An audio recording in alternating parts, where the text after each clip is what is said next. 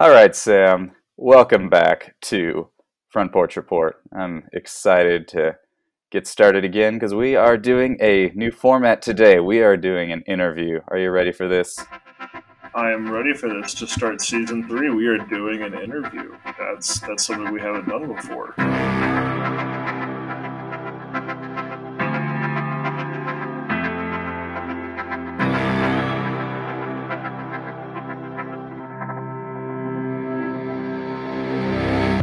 Yep. I think I've been considering calling this little series Exvangelical Ambassadors. I don't know, that might be kind of lame, but we'll, we'll workshop that a little bit more. But today, I'm excited to introduce you to a good friend of my wife and I, Yedidia Daniel Abebe, who was my wife's maid of honor at her wedding, and who has a, a very interesting story that um, I've gotten to see a part of, and my wife has gotten to see a little bit more of because they were roommates in college. But basically, Yedidia has gone through the process that has been popularly called deconstruction over the past couple of years. And Sam and I wanted to give her the opportunity to share her story because, as a an explicitly Christian podcast, we talk about we talk about the Bible, we talk about things from a Christian worldview, but we want to um, give the space and give the opportunity for people to hear with empathy the story of people who leave the church, who are a part of the church, and who um, ultimately go away for various reasons. So we'll get into some of the reasons that Yedidia had for leaving, but I want to just yeah give make this be a space. This isn't going to be an interrogation. This isn't going to be a debate. We're going to be a very a very friendly interview team to Yedidia but as a listener, if you hear things that you disagree with or that make you upset or angry or you know raise questions for you, let's hang on to that for a moment, and then we'll we'll continue the conversation. I'm sure over subsequent episodes, either with Sam and I or even with Yedidia again. But just wanted to, yeah, like I said, create this space so that we can start a conversation, start a dialogue, find the find the middle ground on this issue, just like we do with so many others. Anything you want to add, Sam? Yeah, I would say the most important thing here is, you know, we want to cultivate a space where people can talk and, and share what they're thinking. Um, and one of the biggest things is um, we kind of have to admit where uh, we've messed up, you know.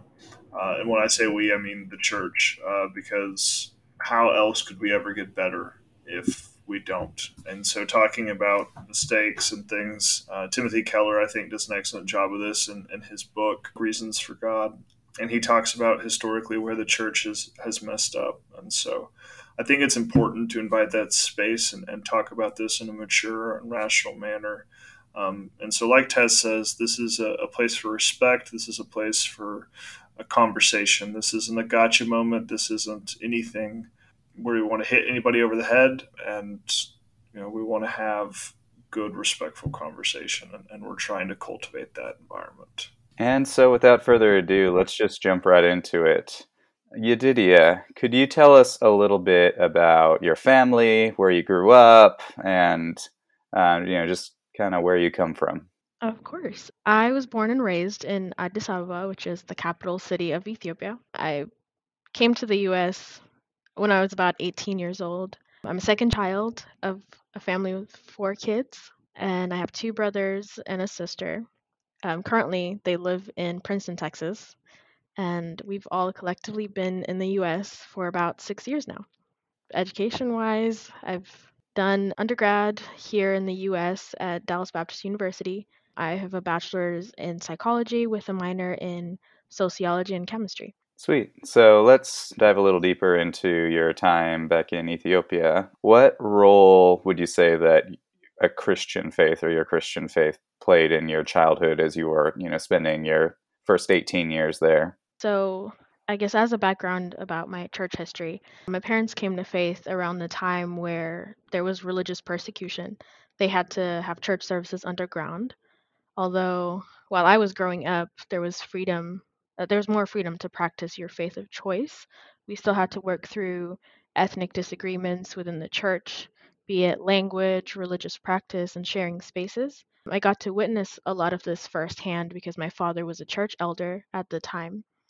And that being said, I grew up in a Lutheran church. I was baptized about at 40 something weeks old and attended Sunday school there. When I was about 12, we took a class called Denanet, which roughly translated to being saved. It was sort of an intro to being saved kind of class, which you had to take um, before you could participate in communion. After that, I had to take the same class again at a Baptist church before being baptized for the second time. I know, shocking. but it was because my parents didn't think that the Lutheran church version of the class was sufficient. So they had me take the class again, along with my older brother, of course. And after that, still went to the Lutheran church, but with my father being in the elders committee, we couldn't talk about the fact that we did this school this class in another church because it was against church politics and there was like very formal procedure of things you can and cannot do and that was one of them.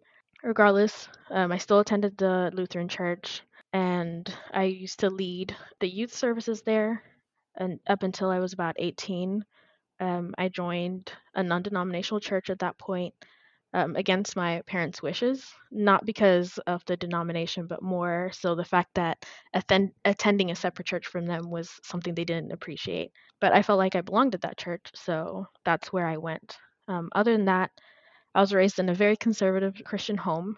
We had family prayer nights as often as we could, and my parents would have us host these prayer nights uh, every now and then. So overall, I grew up very determined about my faith and would stop at nothing to talk about it with friends and family.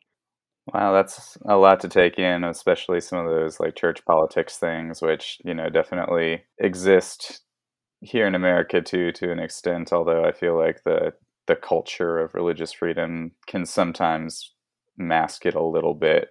But you you talked a little bit about things that, you know, were caused by your parents or that, you know, your parents took you to the Lutheran church, I assume, and then took you to that Baptist church because they um, felt it wasn't adequate. Was there was there a time in those formative years where you really felt like your faith in Jesus was something that was really your own and not just foisted upon you by your family? Yeah. So, growing up, my faith was very personal to me. Of course, I followed the lifestyles and faith that my parents modeled to me at the time, but I considered God to be my only true friend. So I would talk to him a lot. I would try my best to get involved in, in the church community. I even remember times where I tried to stay up with my parents for the all night prayer services that they would have. And up until close to the end of 2020, I would attend all night prayers with my friends and Bible studies and church services. Um, I also used to lead worship and teach Sunday school for kids of, of almost all ages at a small non denominational Ethiopian church we had here in Plano, Texas, which I attended since 2016. So it was pretty personal to me, even though my parents were the ones who introduced me into the faith. It was sort of my own at that point. So you you've kind of hinted at what things were like growing up and, and, a little bit about what it was like here in the states. And, and, so i want to talk about is is there a moment or an event or something that happened you know as you're older so here in the states that kind of initiated the thought process of what is called deconstruction? Um, i can't think of an exact moment per se but i'd like to think that i've always had really tough questions. I would always notice something about scripture or about religious practice and I would ask about it. And I guess up until two years ago, I was completely comfortable with not having an answer or having the answer from a biblical lens, which is where you get told that suffering is a mystery we can't understand because uh, we can't see the universe from God's perspective. That's, I guess, what started it.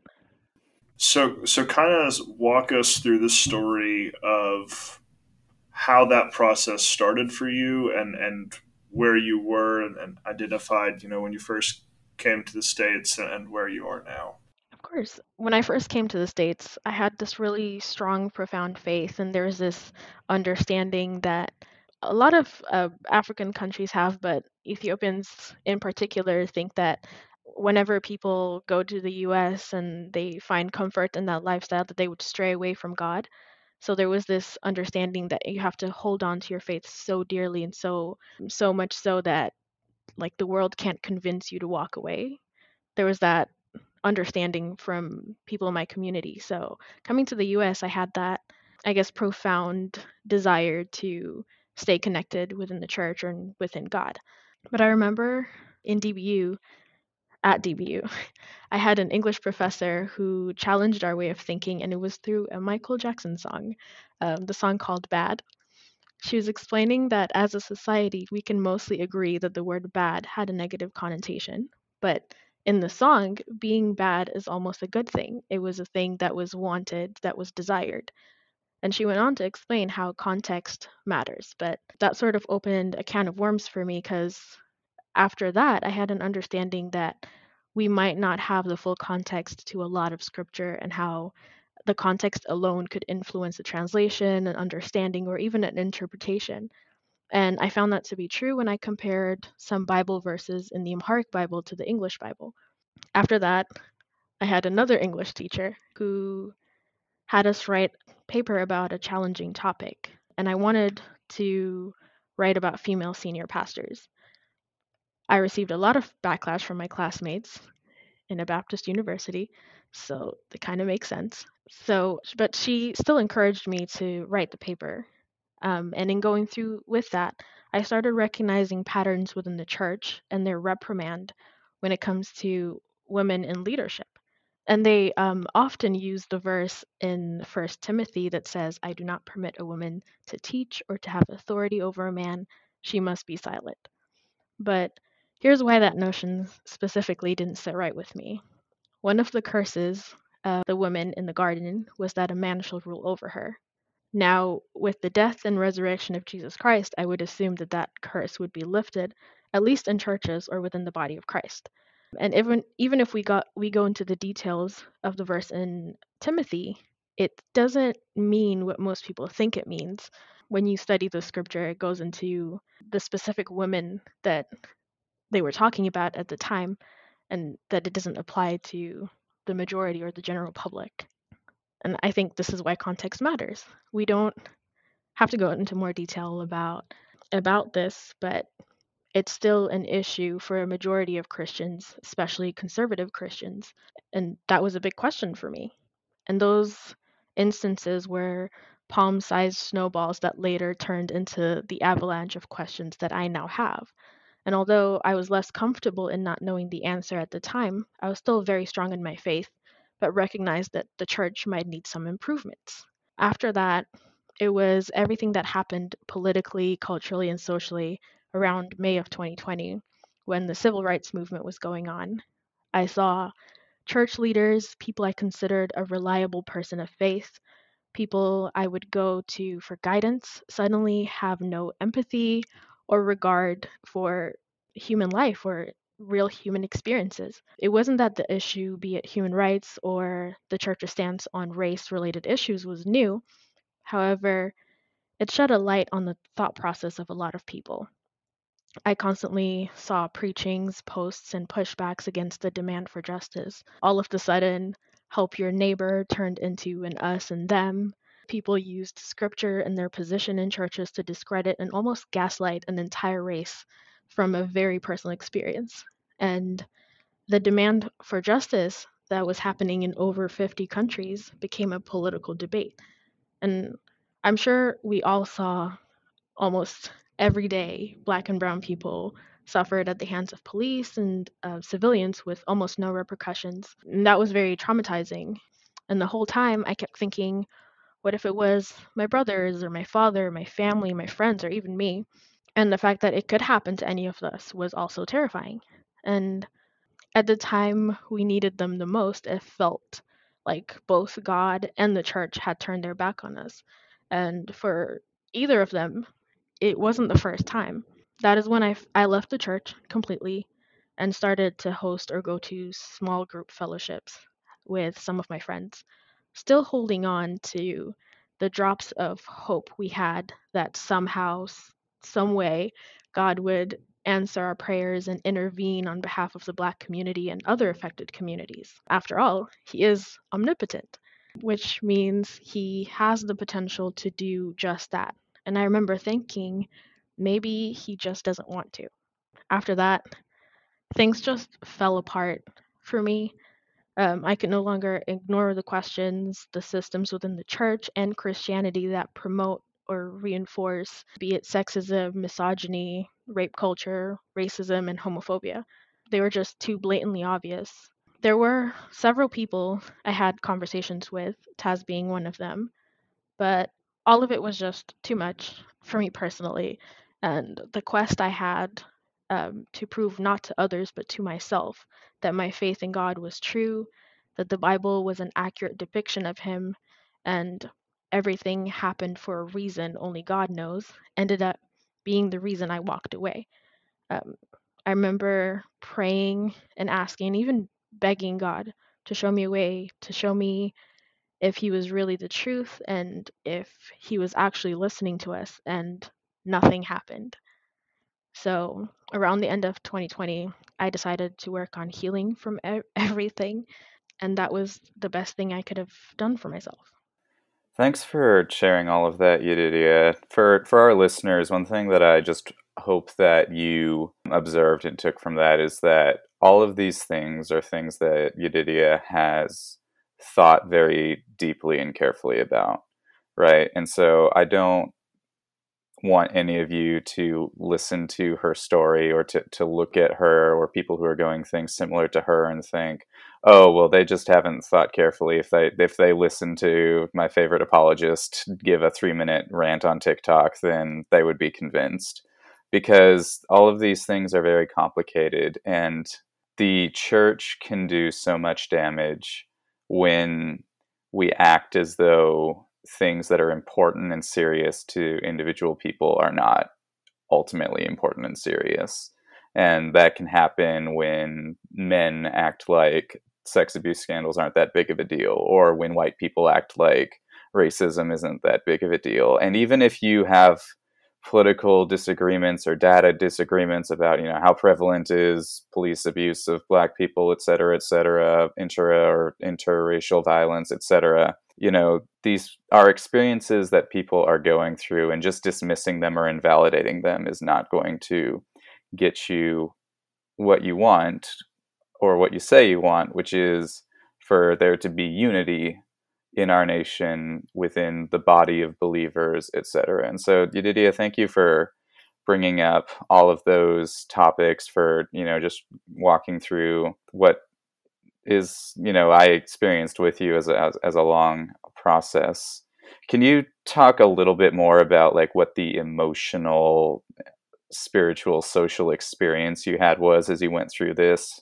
What was it like as you you know you're dealing with your own personal things, but what was it like? How did it affect your relationships and things like that? Yeah, I would say it was overwhelming. um, having to leave behind a belief system that you held so dearly for over 20 years. It was one of the hardest things I've ever had to do. That doesn't negate the fact that I needed to do this for myself, but I acknowledge that it was hard. Um, I'm sure anyone going through deconstruction can attest to how hard it actually is. Um, the people who saw you walk in faith with them start denying that you were ever really a Christian to begin with. They say you do this so you could live a life of sin. So some have even directly told me that I'm going to hell. Others have chosen the less direct approach and told me that they'll pray for me, but not in a sincere way, of course. I've lost a lot of friends and had a fallout with some family members. Um, my social circle grew smaller, and most of the friends I made in church I don't talk to anymore.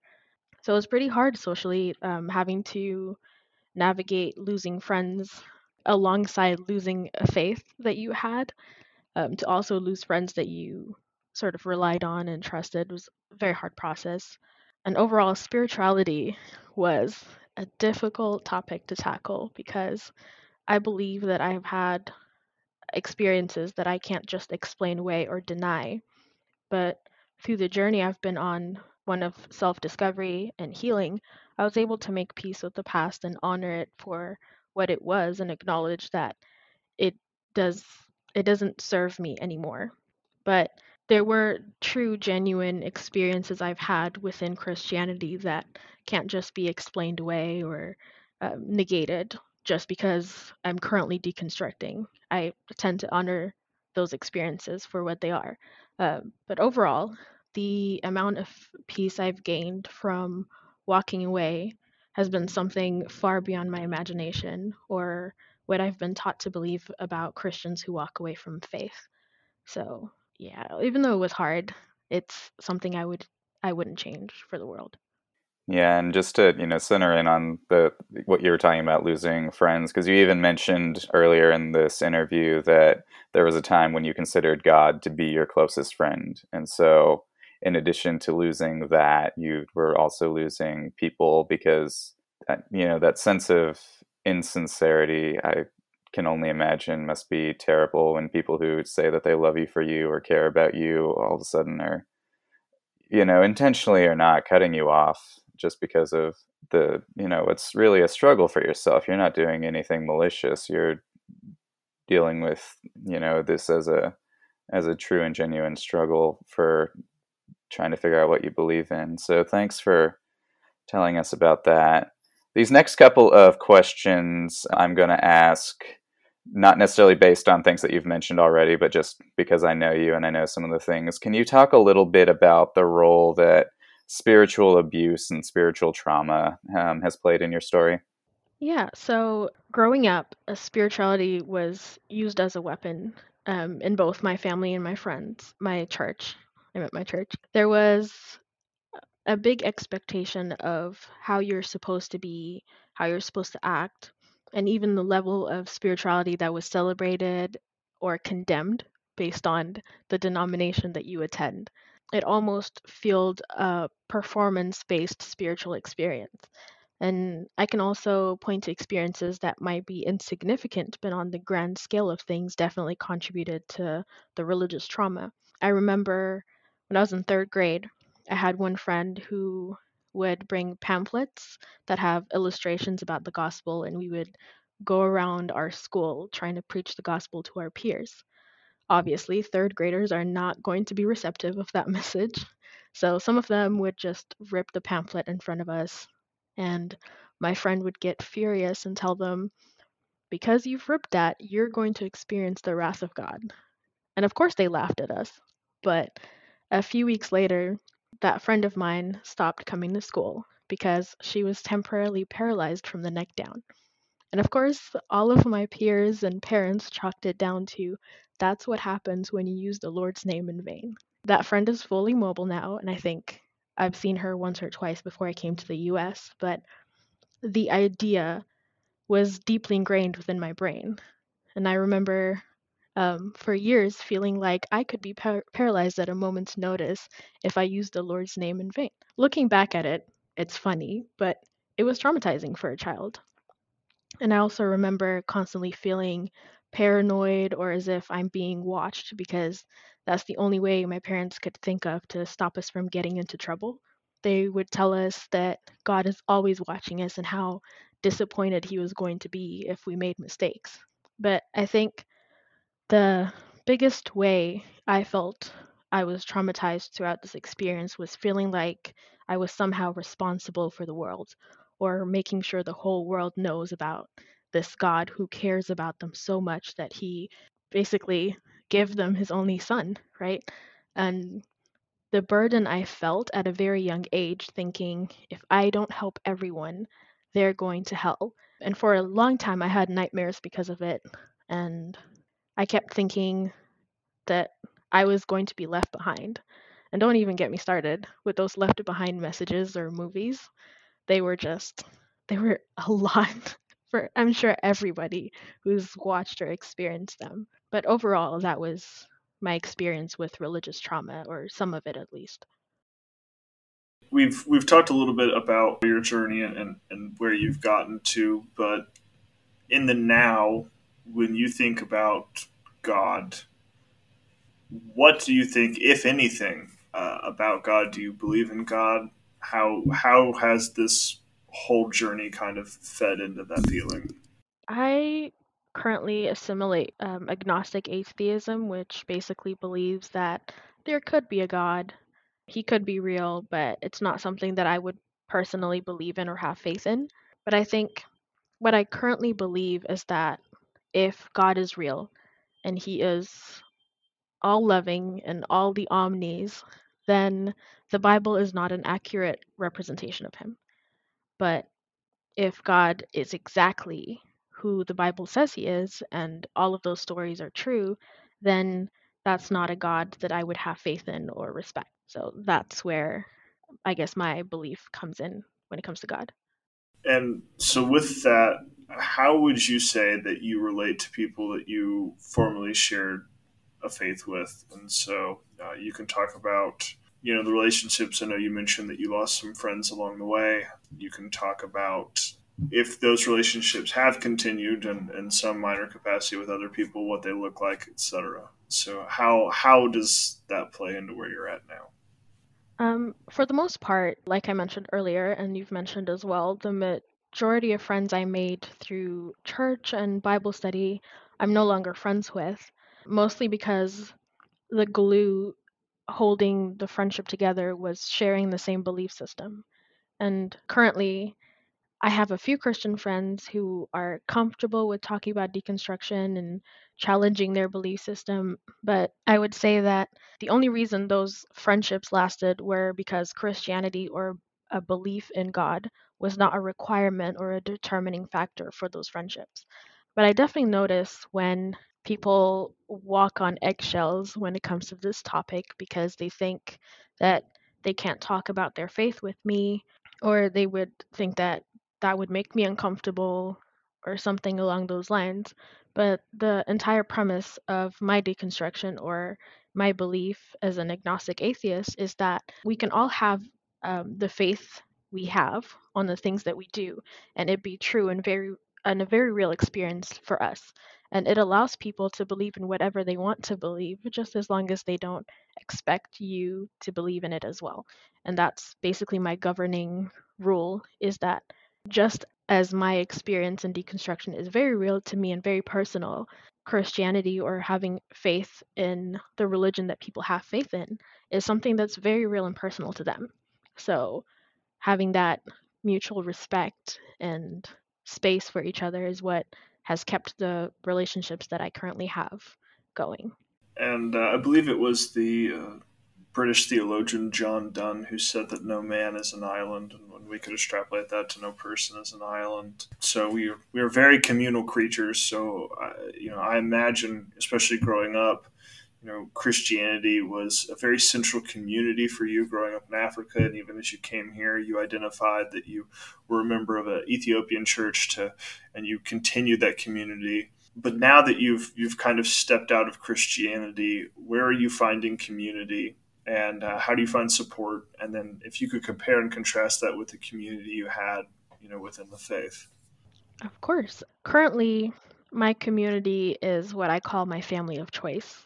It's a group of people who have similar experiences or as I do, or they are just overall supportive of my choices. They have been a safe space for me as I went through my deconstruction.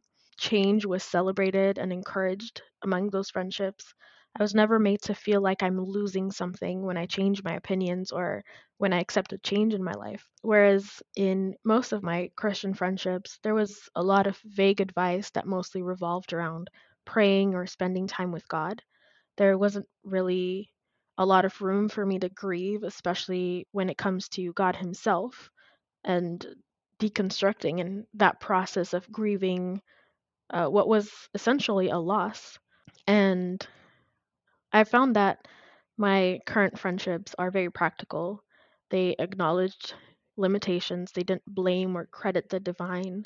I've never had to hear, I'll pray for you as a solution to my problems, which I, I do want to say the notion of I'll pray for you is something that I genuinely appreciate because um, that is something that people who say it hold dearly. That's what they have, and they're offering what they have. And so it's something I genuinely appreciate. But oftentimes, it's not the best solution to physical or human problems.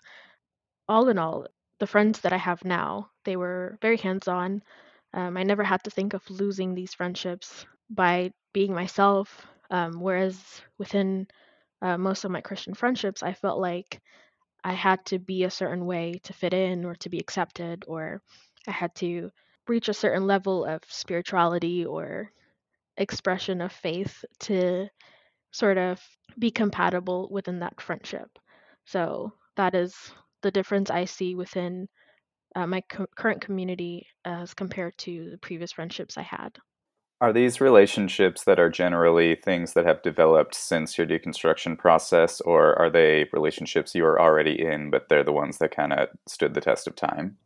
Uh, most of them were uh, friends I've had before I started deconstructing. Some of the friends I have were Christians who also deconstructed along with me, so we were sort of the support system for each other. But I've made a few friends after deconstructing who were also just genuinely good people who were open arms for me basically to kind of process everything that happened within my deconstruction journey. So, is there is there anything else that you wish Christians as a general block knew about the process of deconstruction? Yes. I love that question. I would first like to destigmatize the word deconstruction. There's a fundamental misunderstanding of what it actually is or what happens within that process. Usually, deconstruction has nothing to do with deconstructing the Bible itself, because a concept like deconstruction cannot be applied to the Bible. But mostly it has everything to do with deconstructing what we were taught to believe about the Bible. So when people criticize those who deconstruct, they they're really what they're really doing is defending what people taught them to believe about the Bible. And I think with deconstructing, you get the freedom to view the Bible for what it is and not have to think of a spiritual meaning it could have or trying to decipher decipher what was hyperbolic or what was supposed to be symbolic or even how you would have to defend certain contradictions within it by finding other verses that could potentially explain what it means.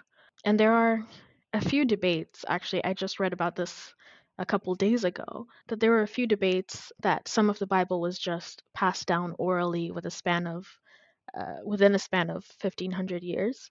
I don't know if you guys ever played telephone, the telephone game, but a lot of information gets lost with with um, message being passed down. And this was, I think, before the era of Moses and how he wrote most of the Old Testament books or the Torah.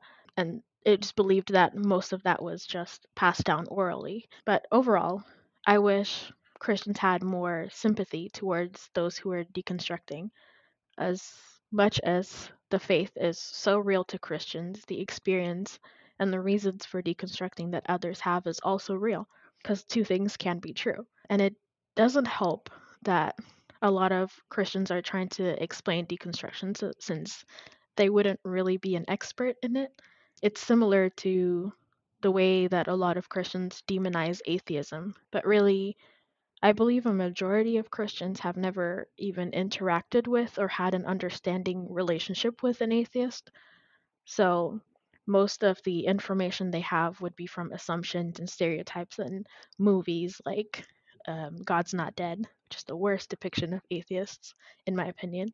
But overall, my advice would be to have an open and honest conversation with someone who's deconstructing, uh, just like you said at the beginning. I think it should be without wanting to convince them or make excuses or explain away what they have to say, but just to truly listen and be present. I think that would humanize the experience that a lot of people have with deconstructing.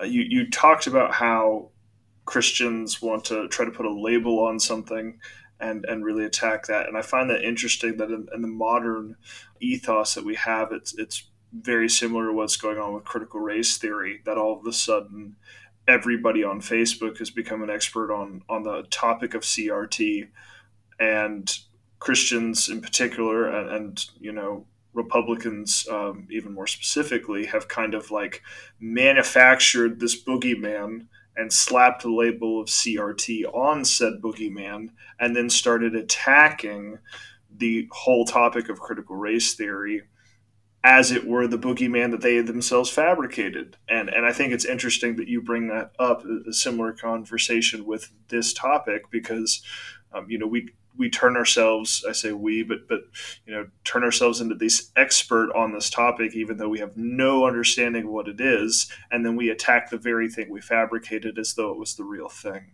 And that that really really bugs me. And so um, i appreciate you bringing that up because that is something i have found frustrating as someone who would identify as a christian and a follower of jesus even within our own church. It's a great point sam one thing that has kind of stood out to me over this whole conversation, Yedidia, is that there are elements. I feel like you have respect for Jesus as he's portrayed in the Bible, and you know you're you're almost a lot of what you're talking about is sort of okay how has the church failed to live up to that ideal that loving ideal that accepting ideal etc but you also mentioned earlier that, you know, the thing that really caused you to break with faith in general was that you felt like you couldn't respect the God of the Bible anymore.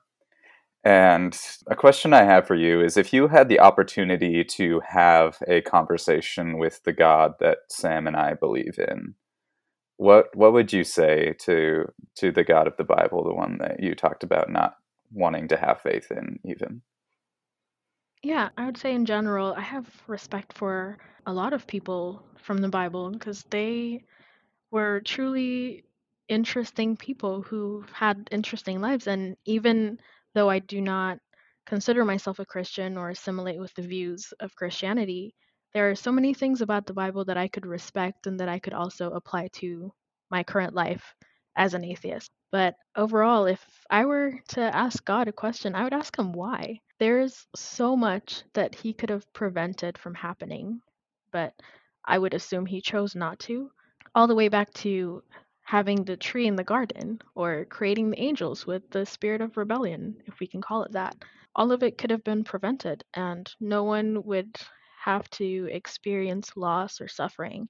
And throughout all of it, people were made out to be evil based on choices that they didn't even get to make, be it the sin, the original sin, or how we are sinful since birth because of it.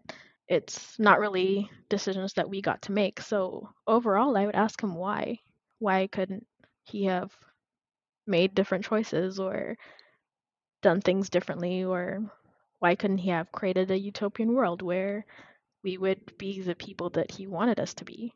Because overall, personally, I don't believe that free will was the was the reason for this because there isn't free will if the consequences are already set out for you. It's something that you should find out. And one great example that I've heard a lot of people use is if someone was trying to rob you and they had a weapon pointed at you and they asked you, Give me what you have, or else I would hurt you, and you got to choose giving them what you had, that's not really a neutral choice. That was a choice that had consequences that you couldn't participate or look over. You essentially had to choose life or, I guess, getting hurt. So uh, that was just a tangent for people who would usually use free will as the answer to the why question for God, but that's the question I would ask. All right. Just to close things out, we've been disciplined about not necessarily addressing any of the excellent points or excellent questions that you've brought up yet, but do you have any questions for us that you'd like to hear our response to before we close things out? Absolutely. I want to ask, in light of this conversation, what do you think about, or what was your take on deconstruction as Christians? But overall, just essentially, what have you learned from this conversation that you didn't know already about deconstruction? I would say for me, one of the things coming to faith at 21 and really having to think about everything I was taught uh, growing up in a, in a fundamental Baptist church. By and large, a lot of it I don't agree with anymore, um, but we could get to the nuance uh, of that uh, another day. It, it was it was difficult for me to really step aside and, and talk about things that you know I had been taught my entire life by a dude who stood in a pulpit. That my parents told me like you can trust what he says, uh, and I've I've come to a very different understanding of what Christianity really is, and and you know great people have have walked with me alongside that, and the local church has been very instrumental in that for me transforming my beliefs. And so, for me, one of the things that I, I take away from this conversation is, is I can only imagine if I was to go through a similar process now of that, what it would feel like and the friends that I would lose and things like that. And so um, I have a great bit of empathy of in this conversation because that legitimately sounds horrifying because I, I think of you know the closest friends I have are the ones I've made and labored with in the faith, and so you know for you losing some of those friends just like that is a difficult thing. Um, and obviously something that you had to weigh the cost and benefit of and, and really look at. And so that process sucked. And, and i'm and i'm sorry about that. And i'm sorry about the people who didn't look like Jesus along the way and said fake things, and and that sucks. And I, I hate to like chalk it up to that sucks, but like that that that's what fills this void. You know, it's not something that you can just like. I'm going to pray for you. And and Taz and I have often joked on the podcast about how much we hate it when people are like, ah, I'm going to pray for you, and that's their prayer. Um, so we we've talked about that extensively. And so I, I think I think this is a a topic that is one that I would hope the church can learn from its mistakes and really handle appropriately and, and have these nuanced conversations, which are, are not easy, admittedly, but that's okay. It doesn't have to be easy. Taz, what do you think? Yeah, you know, one of the things that stood out the most to me was also in that that area of relationships and how you said that you had friends where sharing a faith in Christ with them was requ- a requirement for the friendship, basically. And it's, you know, that's convicting to me because I, you know, I just really don't have close friendships with a lot of people who are non believers. And I'd like to think that that's not necessarily because I drive non believers away with my religiosity. I think it's, you know, I'd like to think that it's mostly just where I place myself and where I go to make my friends. But it's convicting because it's like, man, you know, if I did have close friends or friends that are closer than I am to you, even that went through that process, would I lose? Would I lose them? Would I lose track of them? And I cannot, with confidence, answer in the negative on that question, just because it's you know something that's so important to me. And so, just you know same thing with you sam. Like if if i had to lose all my friends that i have in the faith it would absolutely destroy me i think. I don't know what i would do. And so once again Yedidia thank you so much for sharing all this for helping to build up that empathy and for proving i think it was matt chandler wrong when he said people do it because it's sexy. Because it's you know maybe there's something that you can gain socially by broadening your horizon and uh, entering a new community but the thing that you lose is is just so profound to who you are. Even ex cultists that you know something that we can all agree that it was, it was good that you got out of out of the branch davidians or whatever it was talk about how hard it was to leave those communities because that w- their whole life was was built around that. Uh, yeah i would say it was I needed a process or a space to grieve those losses. And I don't think a lot of people understand the gravity of those losses, especially friends you grew up with, friends you've had for a long time, friends you confided in. Losing those people was really hard. But the biggest thing that people don't see or understand is um, losing a friendship you had with a divine creator. Like the friendship that I had with God was equally, if not more devastating to lose that friendship. It was just essentially, like you said earlier, it's having to get out of a space that you no longer belonged in or that you no longer felt comfortable or safe or understood. And regardless of um, choosing yourself or choosing um, the life that you choose, it's still a friendship that you have to grieve. And so I think I definitely agree. It's not sexy at all. Um, it's a very hard process, but at the end, it you come out of it in this space that's just peaceful and beautiful. At least that's the experience for me personally. I came out of it more understanding than I've ever been. I was more open to creating space for a lot of new friendships and new relationships, and also being more empathetic and understanding, even towards Christians, specifically the Christians who had the views that I had to deconstruct from, and building that empathy towards them was something I had to learn after deconstructing and being empathetic towards them and hoping that someday they could also find a space where they could unlearn or live in a society or even a church community that can that really worked towards being better or looking more like Christ, if I could say. Well, I sound like a broken record, but Yedidia, thank you so much for coming on. I'm glad that as you were going through this, Dorcas and I were not people that you did ultimately lose. I know that there were some rough spots in there and some hurt feelings at times back when I was doing the, the debate and interrogate tactic. I just want you to know, and I, I say this because I, I, trust you enough to, to hear this, that I, be, I believe that it is better to be where you are right now on the other side of a deconstruction than in the church in an unhealthy way or because of dishonest or whatever means. That being said, you know, it is my desperate hope that at some point the God that I believe in and that I know would find a way to reach out to you to answer your questions and to regain that relationship that you grew up having, that reliance, that mutual love. That that's something that Dorcas and I pray for frequently it's not something that I believe that I can convince you of with eloquence or argument or or whatever it is. I think that's that's something only God can do.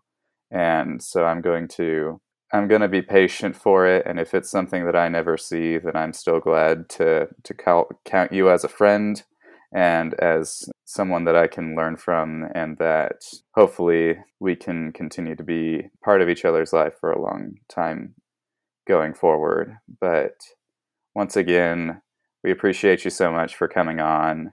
Perhaps one of these days we'll have a, a part two of this conversation where we dive a little deeper into some of those issues. And, you know, if you're feeling up to it, maybe we can get back into the, the debate ring. But for everyone out there, stay safe. Have a great week. We'll be with you next time discussing some of the most important issues that our world faces. But I hope that you can all go out with a little bit more empathy in your hearts and a little bit more understanding of what people who don't agree with you are experiencing and going through. Peace out.